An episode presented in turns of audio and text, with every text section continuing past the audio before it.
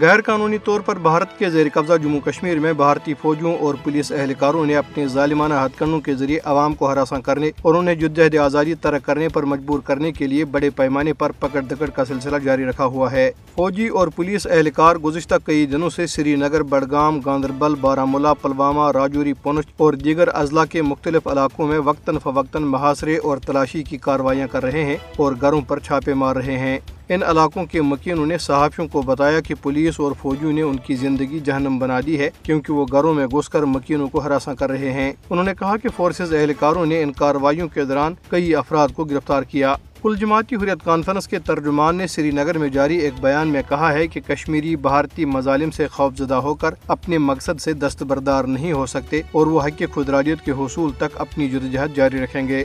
انہوں نے عالمی برادری سے اپیل کی کہ وہ مقبوضہ علاقے میں قابض فوجیوں کی طرف سے جاری انسانی حقوق کی سنگین خلاف ورزیوں پر بھارت کو جواب دہ بنائے۔ ادھر قابض حکام کی عوام دشمن پالیسیوں کے خلاف سری نگر کے علاقے گاؤں قدل میں مکینوں نے احتجاجی مظاہرہ کیا۔ مظاہرین نے جن میں زیادہ تر خواتین تھی حکام کی جانب سے سمارٹ میٹرز کی تنصیب کے خلاف احتجاج کے لیے گاؤں قدل پل کو بند کر دیا۔